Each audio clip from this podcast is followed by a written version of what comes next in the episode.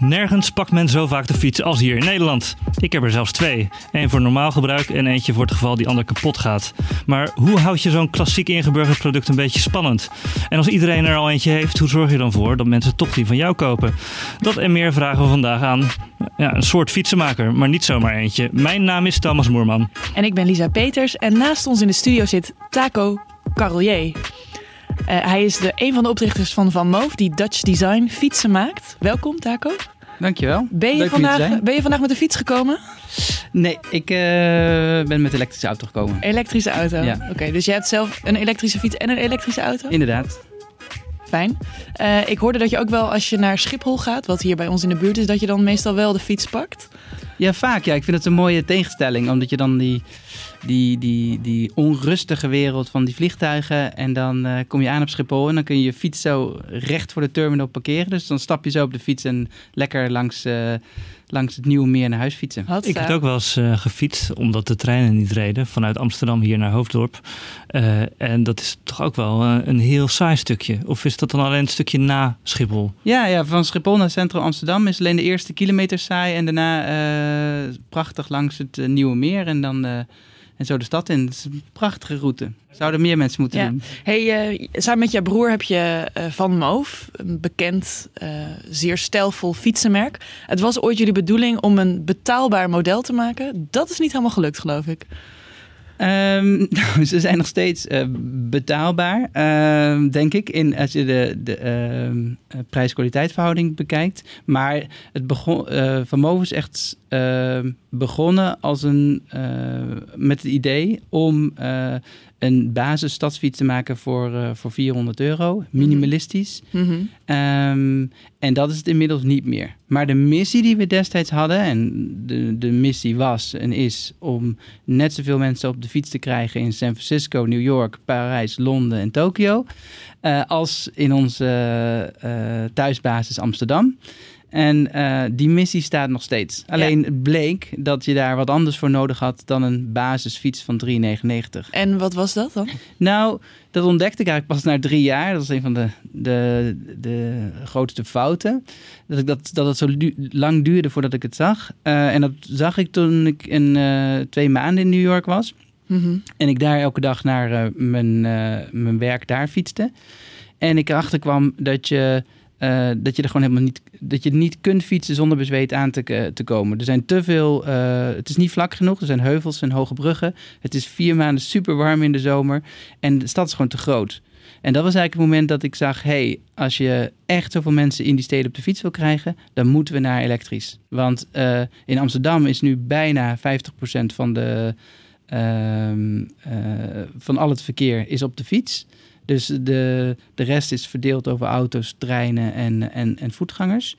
Uh, maar dat komt omdat Amsterdam en ook Den Haag en Utrecht de perfecte condities hebben. Ze zijn vlak, het is relatief koel in de zomer. We hebben goede fietspaden. We hebben goede fietspaden. En uh, het zijn, de steden zijn relatief klein. In, in, in 25 minuten ben je heel Amsterdam wel door. Ja. Maar eigenlijk uh, hoor ik je zeggen, die Nederlandse fiets die je eerst maakte, die was helemaal niet helemaal geschikt voor New York. Ja, dus die was uh, perfect voor Amsterdam, ja. maar uh, niet, voor, uh, en de, niet voor New York, San Francisco, Parijs en Londen. En oh, dat toen, shit, wat heb ik gedaan? Ja, weet je wel. Maar ook van, hé, hey, we, hebben, we hebben al een hele mooie basis. Als we nu overstappen naar, naar elektrisch, dan kunnen we onze missie echt gaan vervullen. Ja. vervullen, ja, dan kunnen we echt onze, onze missie gedaan krijgen. En dat is het moment dat wij zijn, zijn gaan switchen. En, uh, en nu zie je dat komen. Je ziet nu heel de wereld ontdekken: hey, als ik een elektrische fiets heb, dan kan ik wel naar mijn werk uh, fietsen zonder bezweet aan te komen. En ik geloof erin dat we aan het begin staan van een revolutie daar. Dat je uh, de elektrische fiets ervoor gaat zorgen dat mensen in die steden veel meer gaat fietsen. En een beetje op Amsterdam gaat Ik lijken. vind het wel leuk, want het is natuurlijk van oudsher eigenlijk een beetje een bejaarde ding, de ja. elektrische fiets. Um, toen, toen jullie daarmee begonnen, had het toen nog dat imago? Of was het, zat het toen al in die. Nee, in die zeker switch? niet. Het zat nog helemaal in dat imago. Daarom zag ik het ook niet. Ik keek eroverheen en ik neem me dat nog steeds kwalijk dat ik het Ja. niet gezien heb. Ja. Maar uh, dat is de, de, de grote grap. Ja, dit is de eerste wereldwijde trend ooit. Die begonnen is bij de bejaarden. En nu langzaam uh, naar een steeds jongere doelgroep eigenlijk. Was, ja. het, was het moeilijk om binnen jullie eh, bedrijf die switch te maken? Ik kan me voorstellen dat als je zo'n, nou ja, we zeiden het, ding wil gaan doen wat vooral onder oudere mensen interessant is, dat er dan wel wat weerstand is. Ook vanuit jullie imago misschien. Nee, dat niet. Maar uh, en grappig genoeg hadden we het altijd al een beetje gezien. de, de begin-designvisie van Vermoof was om zoveel mogelijk te integreren. Want we maken uh, per definitie fietsen voor woon-werkverkeer, dus vaak stadsfietsen. En we redeneerden altijd als je dan zoveel mogelijk onderdelen integreert. Wat bedoel je, sorry, met integreren? Nou, integreren in het frame. Dus het, uh, de verlichting zijn we mee begonnen om dat te integreren. Toen kwamen de sloten. Dat je geen kabels aan de buitenkant op hangen? Precies. Dus, maar ook de lamp zelf in het frame geïntegreerd. het slot werd erin geïntegreerd. En omdat we dat de eerste drie jaar hadden gedaan. En hadden we ook nog heel veel extra ruimte over om dingen in te integreren. En we zeiden, een ja, heel dik frame. Ja, precies. En met heel veel openingen. Dus, je kon er een, dus frame is op een compleet andere manier gebouwd, waardoor je er aan alle kanten bij kan. Dat kan bij een normaal fietsframe niet. Het zijn allemaal dichte buizen. En bij ons is het open, dus je kan aan alle kanten dingen erin integreren in dat frame. En dat um, uh, in het begin wisten we nog niet precies wat we wilden integreren. We hadden een slot en we hadden een lampen. En toen, ja, wat nu? We hebben nog gedacht aan een parapluhouder.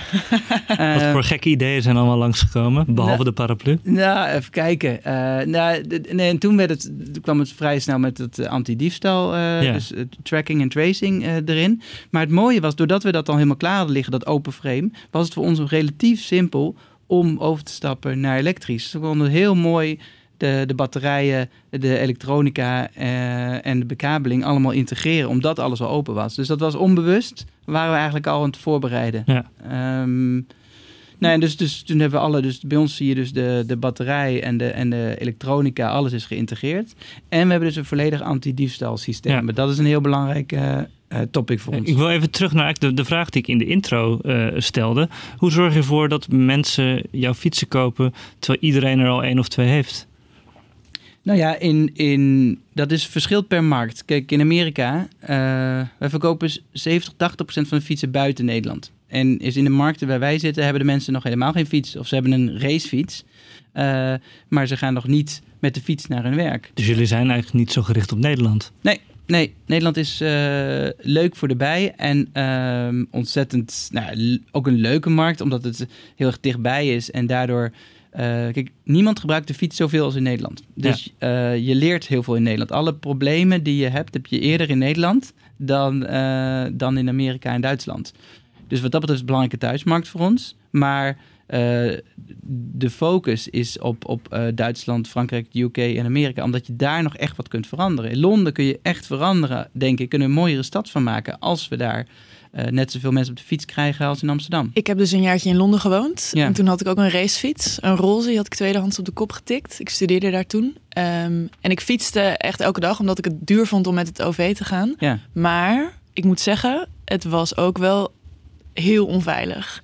De fietspaden daar en de auto's die langs je chaseden. Ja. Uh, en als ik uitging, dan ging ik zeker niet met de fiets terug. Dus volgens mij is daar ook nog wel een wereld te winnen. Dat zit dus niet alleen in het hebben van de fiets, maar ook vooral hoe veilig het is. Ja, ten eerste, uh, ik, vind, ik heb in alle steden van de wereld gefietst. Ik vind Londen ook het engst. Vreselijk. Ja, het is natuurlijk ook dat links... Dat links oh, die uh, grote bussen die langs je denderen. Ja, ze rijden ontzettend hard. Overal, kant, ja. overal drie, vier baans wegen. Ze rijden ontzettend hard, klopt. Ja. Maar het gaat echt heel hard vooruit. Oh, ja. Er zijn nu, uh, ze zijn nu overal uh, fietssnelwegen door het centrum aan het aanleggen. Dus dat zijn eigenlijk bestaande wegen, maar die ze dan afsluiten voor autoverkeer. Ja, van die hele smalle fietspaden, die ken ik ja. Ja, nou goed, het is nog niet zoals in Amsterdam, nee. maar het, het het, het, wordt steeds beter. En als je kijkt naar bijvoorbeeld Parijs, die heeft nu een plan uh, gelanceerd uh, vorige maand om echt overal uh, fietspaden aan te leggen en wegen af te sluiten. Het gaat heel hard.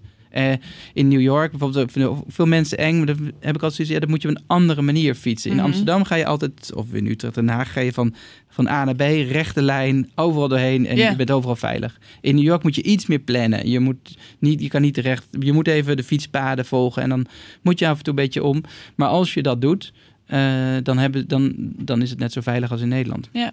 Hey, ik wil nog even een, een vraag stellen over fietsen in Amsterdam.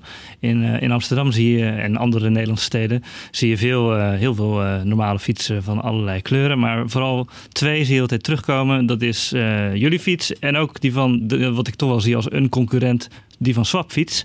Um, mij viel op dat jullie vrij snel nadat zij er waren ook met een soort van fiets as a service, een, een abonnementendienst kwamen. Hebben jullie dat van hun afgekeken?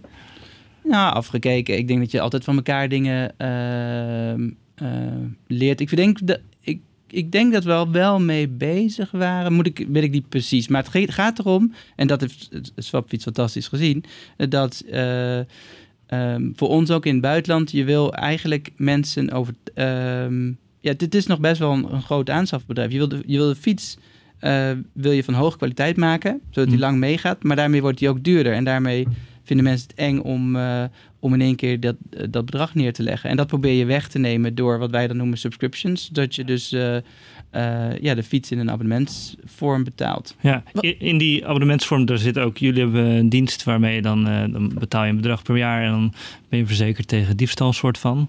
Um, dat kost 100 eh, euro per, per jaar? Of, ja, zoiets. Maar het gaat voor een fiets van dus uh, nou, 2.000, 3.000 euro. Ja. Nou, het gaat veel verder dan dat. We hebben een... Uh, wij, fietsendiefstal is een enorm belangrijk thema voor ons. Want het is de nummer één reden uh, dat mensen het eng vinden om een goede kwaliteitsfiets uh, aan te schaffen. Ja. En de huidige oplossing van de wereld is dat ze dan maar weer een fiets kopen bij de bouwmarkt voor uh, paar tientjes. Nou, Guilty. ja, die gaat naar, naar drie maanden als je pech hebt. Uh, nee, nee, nee. Die van mij doet het al vijf jaar. Nou, Fantastisch. 100 euro, hè? Dan heb je mazzel. Maar uh, soms uh, ja, zijn die na drie maanden weg. En, dan, en dat vind ik gewoon echt zonde van het materiaal. En echt helemaal zonde als zo iemand dan weer stopt met fietsen en iets anders. Het is eigenlijk een wegwerpfiets. Ja. Maar jullie gaan die fietsen dan terughalen met jullie fietsen opsporen? Nee, de bike hunters. Ja, dus fietsendiefstal is een belangrijk thema voor ons. En dat lossen we dus op door uh, eigenlijk de huidige fietsen, die zijn eigenlijk nutteloos om te steden. Het heeft gewoon geen zin meer. Uh, je zet ze dus elektronisch op slot, dus je krijgt ze niet meer aan de praat, je krijgt ze niet open. Jullie fietsen? Ja, maar als je dan al steelt, dan hebben ze een, uh, een, een uh, GPS, GSM. Laat me raden, geïntegreerd in het frame? Ja, zeker, tracking systeem. En dan op het moment dat die gestolen wordt, dan gaat er bij ons een groot alarm af in, in het kantoor. En dan hebben wij een, een wereldwijd team van bike hunters. Hoeveel zijn dat er?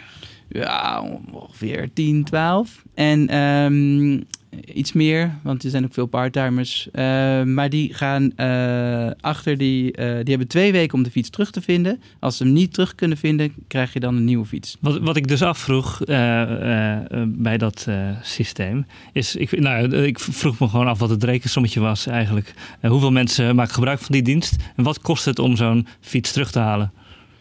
De precieze kosten weet ik niet, maar ik weet wel dat we in Amsterdam op dit moment 70% van de fietsen binnen twee weken terugvinden. En waar, waar, waar vind je ze dan meestal terug? Gewoon meestal in Amsterdam zelf, op straat. En hoe vaak wordt zo'n fiets gejat?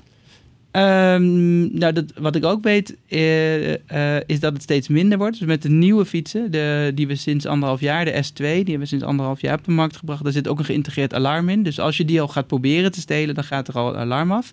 En daarmee hebben we gezien dat het uh, het, de, de diefstalpogingen eigenlijk uh, drastisch zijn verlaagd. Hey, nog even terug naar, uh, nog, naar Swapfiets, want zij doen iets wat jullie ook doen, uh, waar jullie allebei ook goed in zijn, is dat die fietsen zo ontzettend herkenbaar zijn.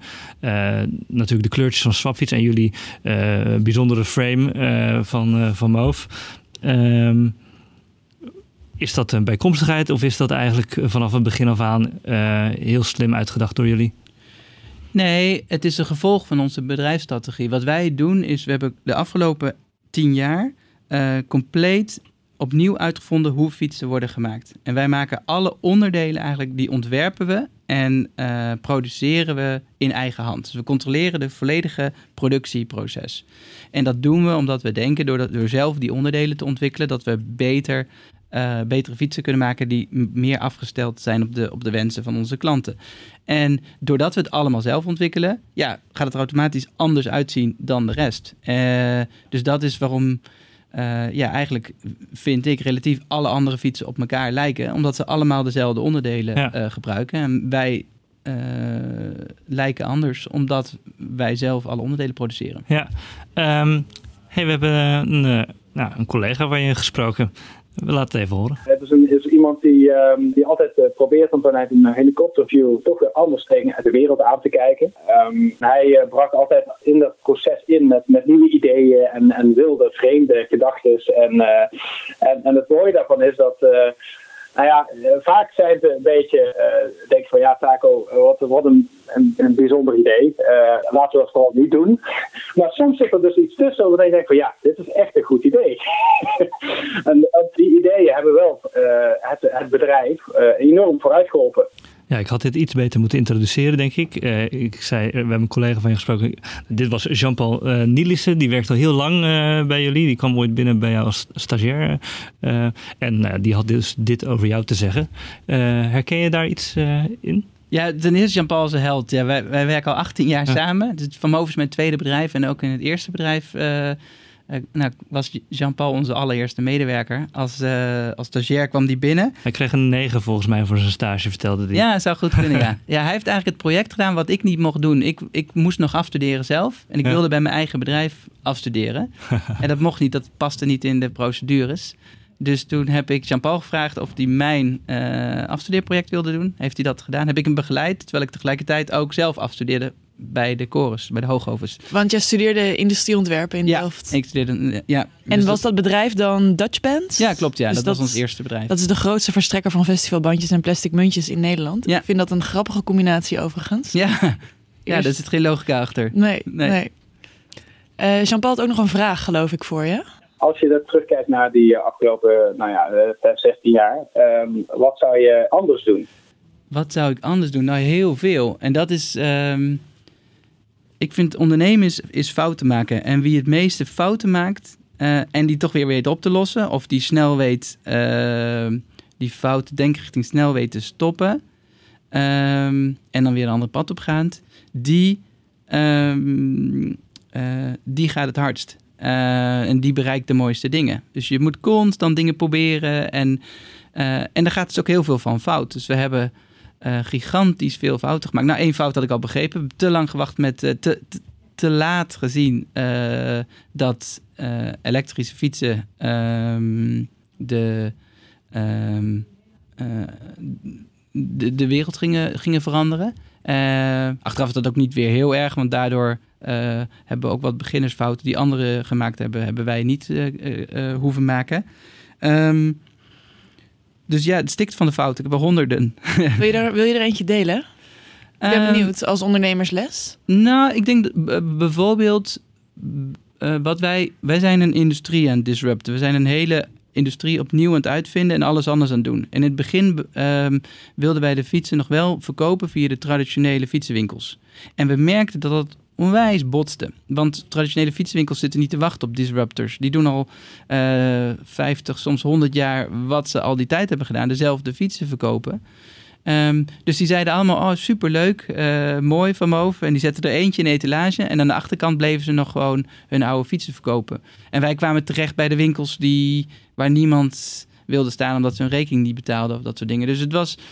Um, onwijs struggelen in het begin met die, met die fietsenwinkels. Hoe ben, je dat, hoe ben je de verkoop toen gaan aanpakken? Nou, op een gegeven moment, na drie, vier jaar, hebben we gezegd... ja, dit gaat gewoon niet werken. Het is, en dat ik denk, dat vind ik een mooie vergelijking met Apple. Die verkocht ook in het begin hun computers in hobby uh, computerwinkeltjes. En je merkte dat het gewoon niet ging vliegen... omdat die uh, computerwinkels niet zaten te wachten op, de, op, op, uh, op iets anders. Op, op totaal iets anders zoals Apple aanbood op dat moment. En pas toen ze hun eigen flagship stores aan gingen bieden, toen ging het vliegen. Uh, hoe, is jullie band eigenlijk met fietsenmakers? Kan iemand met een Van Moof fiets naar de fietsenmaker om de hoek? Of nou, die wordt nu weer beter. Dus de eerste drie, vier jaar botsen het onwijs. En we ja. zijn best wel hard uit elkaar gegaan. Die, we hebben echt overnight tegen iedereen gezegd... we gaan het anders doen en zijn zelf gaan uh, verkopen. Uh, dus via de website en in onze eigen flagship stores. Ja. Um, en je ziet nu dat ze geïnteresseerd beginnen te raken en weer contact beginnen te zoeken. En uh, nou, we zijn dus bezig om een programma voor ze op te zetten, zodat zij ook weer de, de reparaties kunnen gaan uh, uitvoeren. Dat kan nu maar, niet. Ja, wat ze wel. Ehm, het gaat nu eigenlijk vooral, eh, is het handwerk. Dus dat betreft, wij helpen wel via onze telefonische customer support, helpt soms mensen door naar, eh, die weten soms, hey, in, in Groningen is het een heel goed winkeltje die, het, die, het, eh, die goed vermogens kan repareren. Dus dan verwijzen ze wat door. Maar we willen dat ja, in, een, in een digitale omgeving gaan. Eh, vastleggen. Maar een lekke band, dat kan wel. ja, natuurlijk. dat, Een band, een band blijft een band. Ja, Dat, ja. Daar zit niks in geïntegreerd. Nog niet, maar eh, kijk, dat is in het begin, toen we begonnen, was, was eh, alleen de fietsverlichting eh, speciaal, eh, door onszelf ontwikkeld. En gedurende die elf jaar werden steeds meer onderdelen doen we, doen we zelf. En, ehm, maar de fietsband is nog gewoon een traditionele band. Maar Maar ja, dat, dat eh, is een van de laatste onderdelen die nog standaard is. En het zal me niks verbazen als we daar in de toekomst ook dingen in kunnen integreren. heb je daar al ideeën is over? mooie lege ruimte nu je het zegt. Ja. Ja, dat... ehm, eh, Waar zit je aan te denken?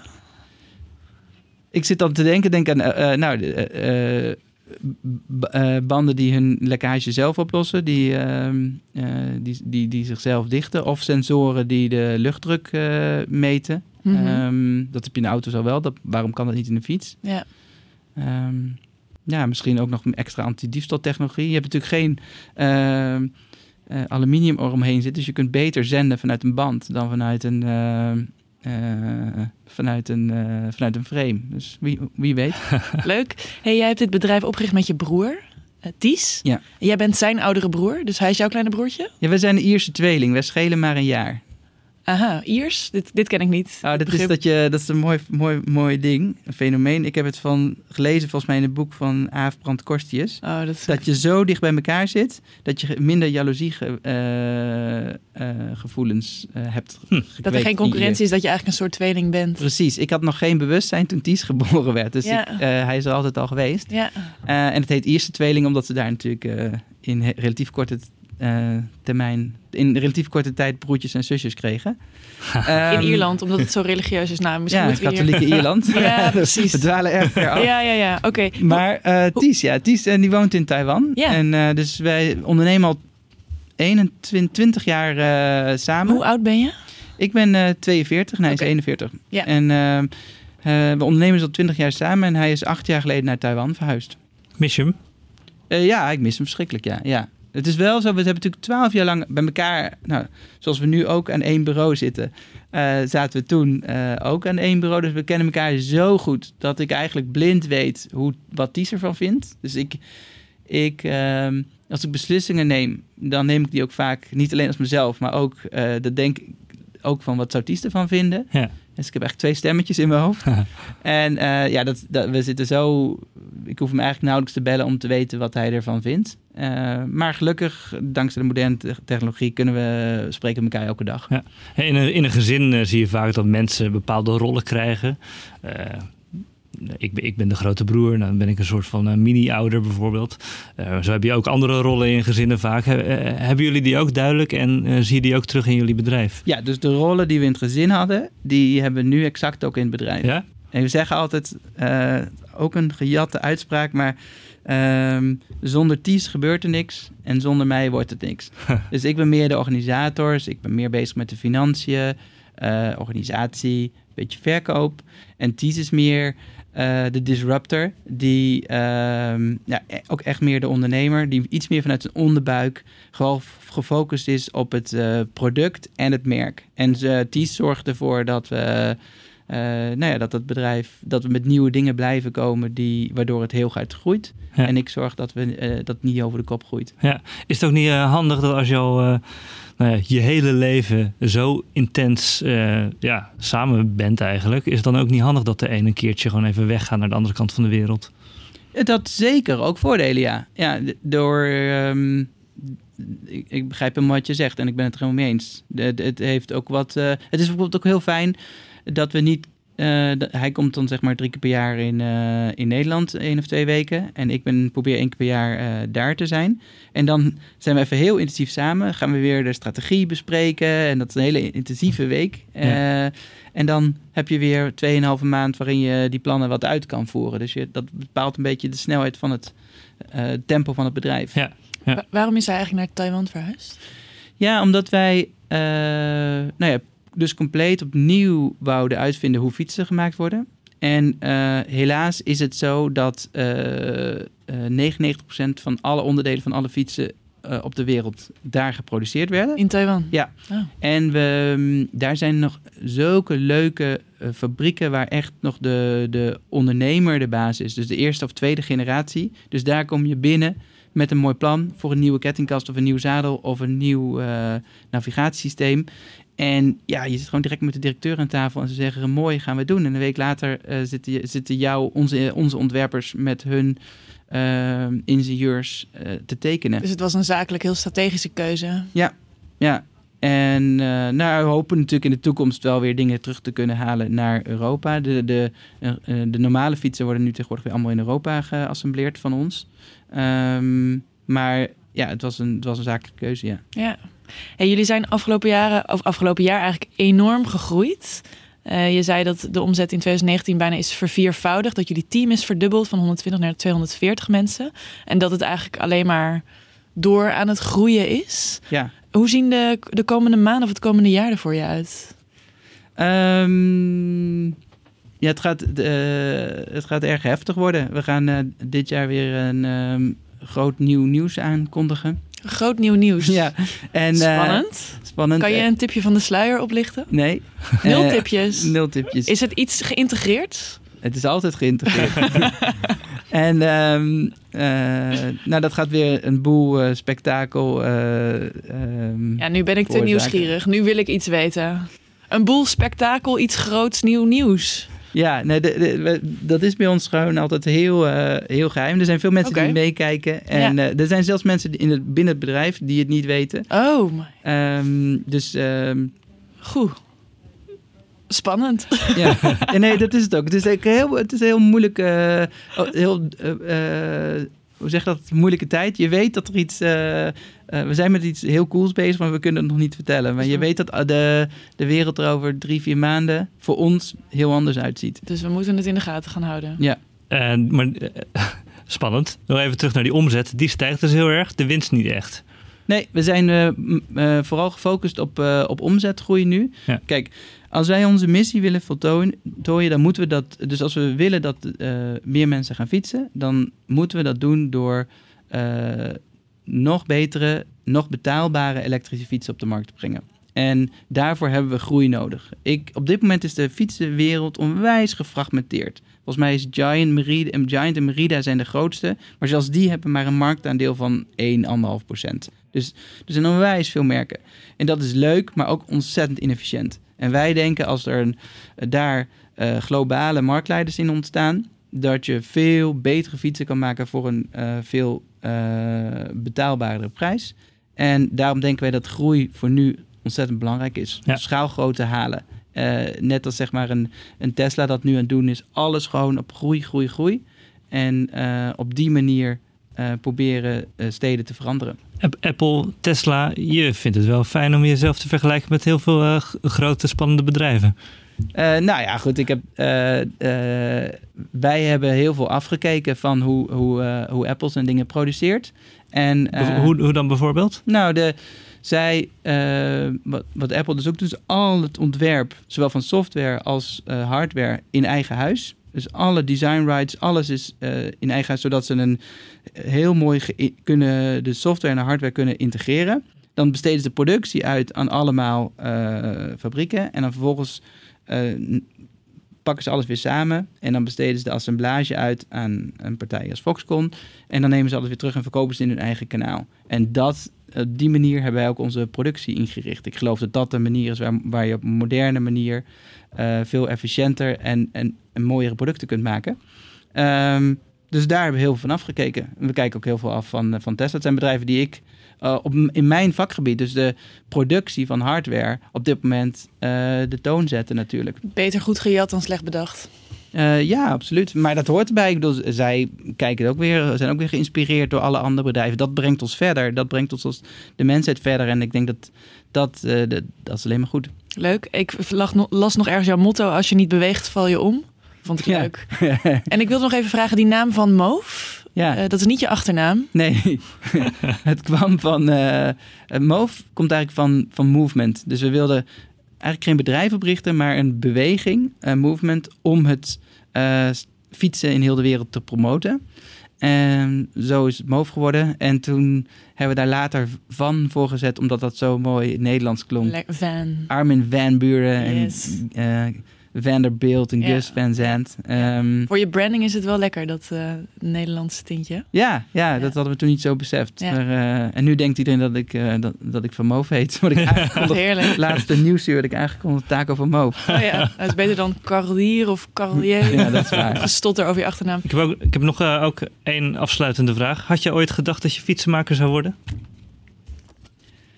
Ehm, nee.